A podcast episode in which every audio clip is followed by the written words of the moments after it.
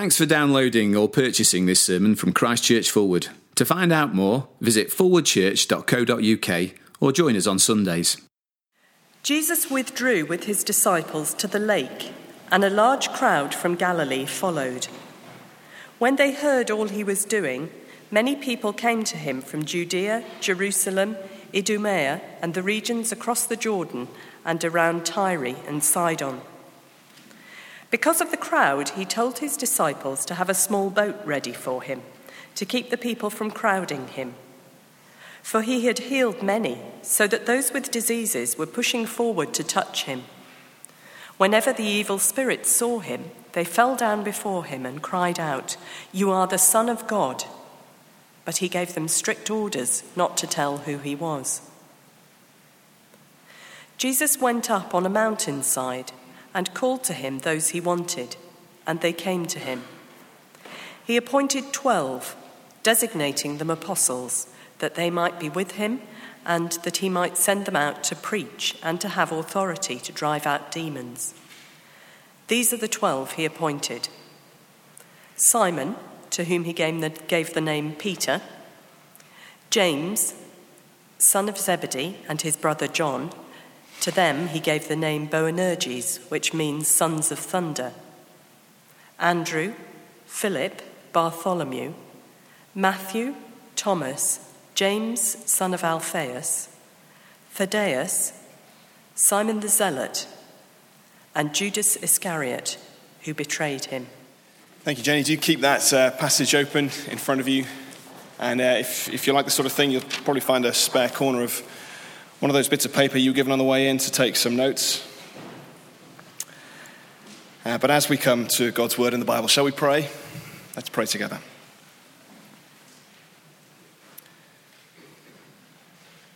Father, we thank you that you have been kind enough to speak. And thank, thank you that we see you uh, most clearly in the Lord Jesus. We pray for your help to see and know and understand him better, and to follow him more wholeheartedly. In his name, amen. Have you ever watched an unboxing? Unboxing uh, is a video craze on YouTube, and you will find thousands upon thousands of videos uh, of people uh, opening new products.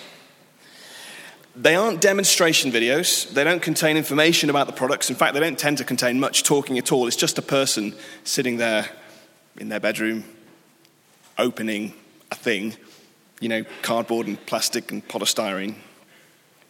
Now, against my better judgment, I have been caught by Morag on occasion uh, watching an unboxing video to her distress, confusion, and disapproval. It is a slightly bizarre craze. I guess it's born out of the fact that uh, we just love things that are new. That moment of unwrapping newness uh, gives a feeling of uh, excitement and satisfaction. I don't know what gives you the buzz. Uh, maybe it's the smart stiffness of a new pair of jeans. maybe it's the perfect uncreased form um, of a new book um, or the perfect shine of a new phone. I reckon that the Mount Everest of newness moments has to be the smell of a new car. I don't know how they do it. I don't know what they're putting in there. Pretty sure it's probably not very good for your health. Uh, but whatever the chemicals are, it just smells amazing. There's nothing better than that smell. That newness experience is intoxicating. Uh, but it's also really fleeting. So your jeans get saggy, and the book gets creased, and the phone gets scratched. And the inside of our car now looks and smells like it suffered from the recent effects of a food fight between toddlers, mostly because it has.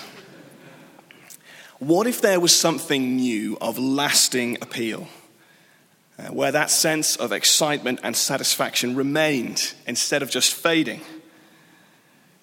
Well, here in Mark, Jesus says he is bringing just that something new, like new wine something fresh, something needed, and with lasting effect. And perhaps it's no surprise then that Jesus' ministry in this passage today has started to go international.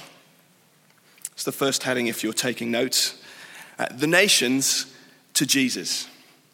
The nations to Jesus. You remember that last week, if you were here, Mark was keen to present us with a choice.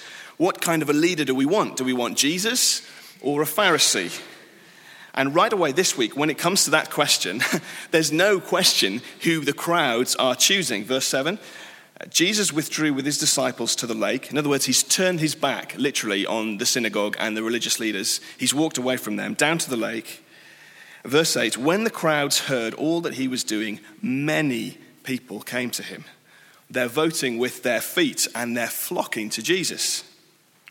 It might remind you, if you know the gospel well, uh, of John the Baptist right at the start. Do you remember that? We were told that the whole Judean countryside came and flocked to John. See, unlike the Pharisees, these kind of regular people have a, a sense that they need help and they're looking for a leader. They have this sense, I guess, that things are not as they should be in the world. And we too have that deep sense, don't we? The world isn't as it should be. We're looking for help, we're looking for a leader. There is so much despair and disaster, and frankly, downright evil out there. Uh, most days I, I, load up the BBC News page uh, to, to sort of see what's happening in the world. There have been some days recently where I have, I have just had to close it again. Uh, I just, or I have to skip to sport or technology or something. I just can't bear to read the headlines again. Do you feel that way? It just sometimes feels like such a mess of unrestrained evil. And yet, I know when I'm honest about my own heart that the wickedness is not just out there, it's in here as well. We know we're not the people we should be, and so we long for a better world and we long for a better us. And these people here in Jesus see some glimmer of the help that they need. I don't know, I, I guess they see him healing and wonder could this kingdom that he speaks about be a place when sickness is finally put to bed? Or they hear his preaching and wonder somehow, is a change of heart possible for me? Or they see him drive out demons, and perhaps they wonder if he might just be the one who will deal with this mess of unrestrained evil that there seems to be out there. And so, though I dare say they don't fully understand who Jesus is or, or fully understand how he's going to accomplish all this or, or what it will cost him on the cross, they see they have a need, and so they come flocking to Jesus, just like they did with John the Baptist. The thing to notice here, though, is that, that Jesus' reach and appeal is so much bigger than John's. Verse 8 people came to him from Judea, Jerusalem, Idumea, and perhaps most strikingly, the regions across the Jordan and around Tyre and Sidon. This list includes places uh, as it were, beyond the borders Tyre and Sidon in the north, and to the east across the Jordan. That's, that's Gentile country. Jesus has gone international. It's as if it's a little picture of, of the nations beginning to stream to Jesus. Word has got round. There's a new teacher with a new message of a, a new kingdom. There's a new way to be part of it. You can repent and believe. Even for the worst of you, there is hope. It is the beginnings of the nations flocking to Jesus. And so they come to him, but they don't fully understand him, it seems to me. Have a look at verse 10. For Jesus had healed so many uh, that those with diseases were pushing forward to touch him. You can well understand that kind of urgency, can't you, on the part of the very sick. But remember what Jesus has said himself about his mission. He said very clearly his mission is not so much to heal as to preach. That's chapter 1, verse 38. Uh, because access to this kingdom comes through hearing and repenting and believing. Because our biggest need, however sick we are, is still for the forgiveness of sins. Remember, we learned that very much in the story of the paralyzed man. If the crowds are a bit confused. There are some people who seem to see Jesus with absolute clarity. Verse 11 Whenever the evil spirits saw him, they fell down before him and cried out, You are the Son of God. Now be sure they, they fall before him in terror and not in worship. You should notice here as well Jesus' great authority over evil. So the spirits cannot help but cry out in fear, and then he commands them to instant silence. Jesus' command over evil is absolute. hold on to that thought, it will be important in a minute. Now, I was only 13 at the time, but I distinctly remember the general election campaign of 1997 when uh, Tony Blair swept to power. You can probably still picture the scenes. Uh, remember the old guard, prominent Tories like Portillo and Lamont shirking off into the background, having lost their seats, uh, and Blair struggling through crowds of Union Jack waving fans, shaking every hand as the crowd pressed in, and there was a hope and vision and expectation and optimism and newness in the air. This was new Labour, after all. We might well see those events through different lenses now, uh, but Jesus promises a new hope that endures. And we see here, this is not just a hope for these people, not just a hope for Israel, but it's a hope that extends. Could it be for us too? So God is doing this wonderful new thing. And so where do we do where do we go next? Geographically, well, away from the lake, did you see, and up on a mountainside. That's verse 13. Jesus went up on a mountainside and called to him those he wanted, and they came to him. There's the second point. Uh, Jesus to the nations. Jesus to the nations. If you were here last week, you, you met my friend Ben, who had the disaster with the makeup. You need to listen online if that doesn't make any sense to you. Uh, but things have been going a bit better for him recently. He's, he's recently got engaged, and uh, being the outdoorsy type, he took Sophie up on a mountain to propose. And fortunately, she said yes, otherwise, I guess the walk down would have been a bit awkward. Um, it's all very biblical, though, you see. Because in the Bible, so often, significant things seem to happen up on a mountain. So, for example, when God gave the law uh, to the 12 tribes of Israel through their leader Moses, he did it up on a mountain. And so, here, verse 14, up on the mountain, he appointed 12, designating them apostles. And when you know the Old Testament a little bit, you can't fail to miss what's happening here. There were 12 tribes of Israel, and now there are 12 apostles. Very clearly, Jesus is saying, I am appointing, calling, drawing, creating this new thing, this new people of God.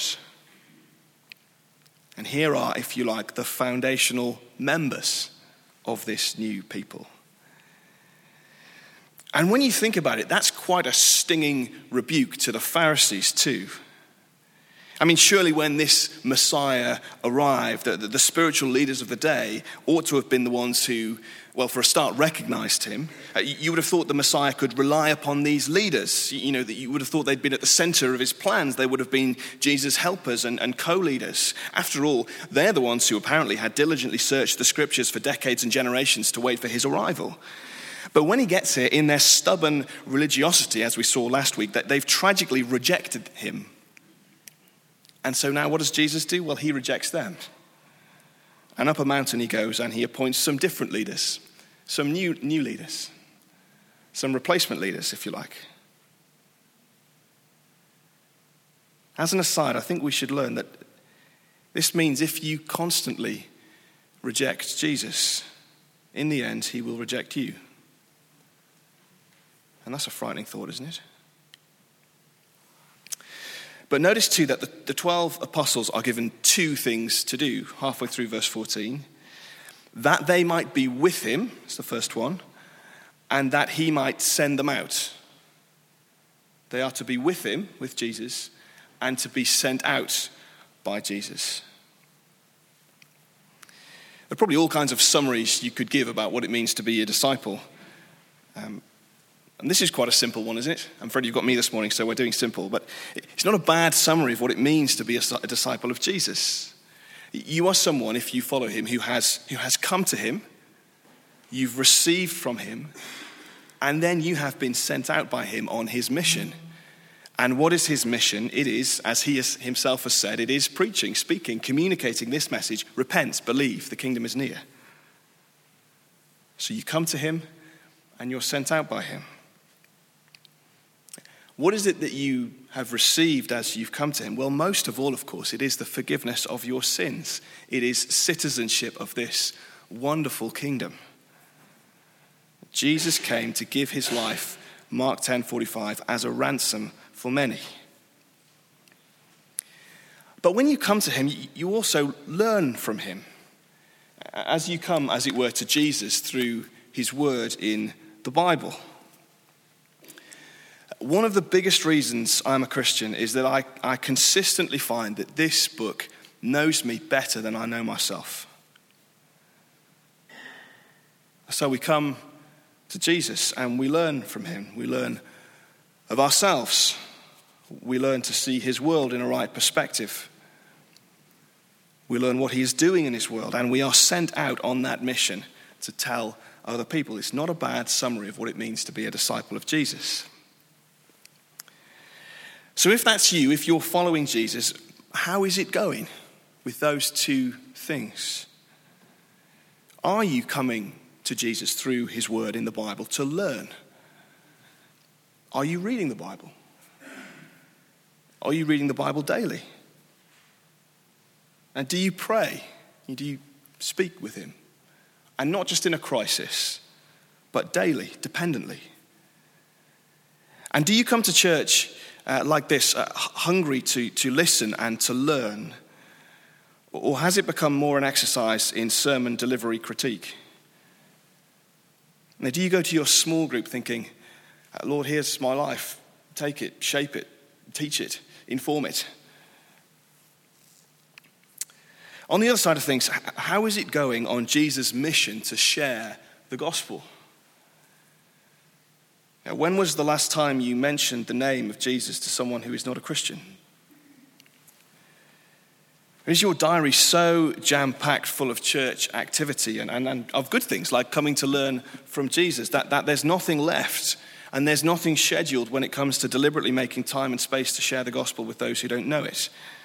And I stand as rebuked as anyone on that last point. Back in the text, the observant among you will have noticed that, that the 12 were sent out not just to preach, uh, but to cast out demons. And you might wonder why those two things are mentioned together. Maybe it seems a bit odd to you. Well, flip back to chapter 1, verse 38, just back a page. Here's what Jesus has said on this subject. This is one of his great sort of statements of, of purpose and mission in the Gospel of Mark. He says, Let us go somewhere else to the nearby villages so that I can preach there also. That is why I have come. So he traveled throughout Galilee, preaching in their synagogues and driving out demons. And you want to say, well, so which is it, Jesus? Do you know, is it preaching or is it driving out demons? What are you here to do? He says he's here to preach, and he goes off and does that and drives out demons as well. Why are these things mentioned together? What's the relationship? There is a strong intrinsic connection between the two. There is a strong uh, intrinsic connection between preaching the kingdom, that is saying, repent, believe, become part of the kingdom, and driving out evil. Why? Well, as people repent and believe, and as they become citizens of this kingdom, the kingdom, as it were, takes new ground. And that doesn't happen in some kind of vacuum. You know, we all know it happens in a world that is gripped by evil. If you doubt that, you need to spend more time on the BBC News website. And so, as the kingdom takes new ground, people are taken back from the grip of evil. In other words, Jesus saves people from under the shadow of death and evil and brings them into new life. As the gospel is preached and believed and taken to heart, it is, as it were, that that evil is driven back that the kingdom takes new ground. That's why those two things go so much hand in hand. As a little aside, it seems to me there's an, an important implication for us today. What should we do to combat evil in the world? You know, we look around and we feel moved to do something, don't we? Now, Christians can and, can I say, should be involved in all kinds of efforts in that direction fighting corruption, feeding the hungry, seeking justice. But don't miss the implication of what Jesus says. That is, that the biggest and best way to fight evil in the world is to communicate the message of the gospel. And if that feels unsatisfying to you, let me give you two reasons why that's the case. Firstly, the greatest kindness we can do people is to direct them into God's coming eternal kingdom, which is a place of true and lasting goodness, justice, and righteousness. Remember the paralyzed man? Jesus didn't just just heal his legs and give him another 10, 20, 30 years of, of abundant, able bodied life here, important as that was. Jesus thought his greatest need was to have his sins forgiven. And there can be no doubt that Jesus is spot on about that, since the forgiveness of this man's sins was his passport into eternal, abundant life. There's a respected author and pastor who puts it this way The church exists to alleviate suffering, most especially eternal suffering. The greatest good you can do someone is to bring them to Jesus. But you say, well, what about now, though? What about combating evil in the world now? Well, secondly, if you want to do that now uh, in this world, you need to remember what Jesus says about where evil comes from. He says it wells up from inside man's heart. That's Mark 7:21. What is the only cure for a heart sick with sin? We've seen again very clearly in Mark, it is the gospel. Uh, the, research, the research apparently shows that, that, that where historically the gospel has abounded, um, so justice and fairness in society tends to follow. And though the secular leaders of our day in our country would rather forget it, it is the prevalence of Christian faith in generations gone by that is one of the key reasons we enjoy what is, by global standards, a remarkably free and just and equitable society here. So the Messiah has arrived. In him, this new kingdom is coming, it's near. The nations are beginning to flock to him, and through his followers, the message of Jesus' kingdom is going to go out to the nations. It's a big picture. And if you're a follower of Jesus, that is what you are in on. He's drawn you to himself to receive forgiveness. He's sending you out on his mission. So if you haven't yet come to him, then do. If you haven't yet come to him for forgiveness of your sin, then do. Do it today. Come to him and learn from him and shape your life around his mission to the nations. And just as we close, though, it, that all feels a bit too much, too big, you know, too challenging. as If, that sort of thing couldn't be for little old me. Take a look, lastly, at this list of names. I think you'll find it very encouraging. Verse 16 These are the twelve he appointed Simon, to whom he gave the name Peter, James, son of Zebedee, and his brother John, that's the sons of thunder. Uh, Andrew, Philip, Bartholomew, Matthew, Thomas, James, son of Alphaeus, Thaddeus, Simon the Zealot, and Judas Iscariot, who betrayed him. This is a list of the uneducated. There's a whole bunch of illiterate fishermen on here. The uncivilized, that's the sons of thunder with their fiery tempers. Uh, the uncompromising, uh, Simon the Zealot is probably a violent political radical. Uh, the unrighteous, I'm fairly convinced, for reasons I haven't got time to go into now, that, that the disciple called Matthew is actually Levi, the tax collector. If that's true, it is remarkable.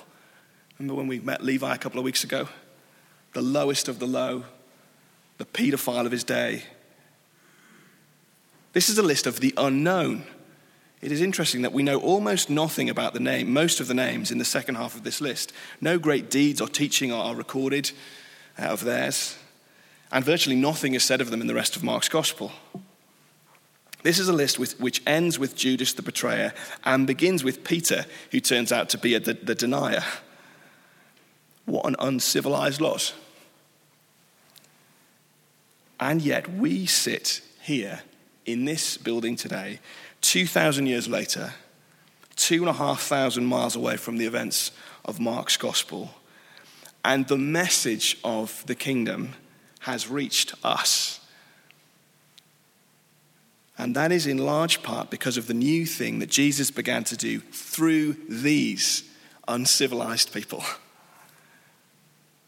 through this bunch of misfits, whom Jesus called to himself, whom Jesus sent out on his mission. So maybe it is for you, after all. Let's pray.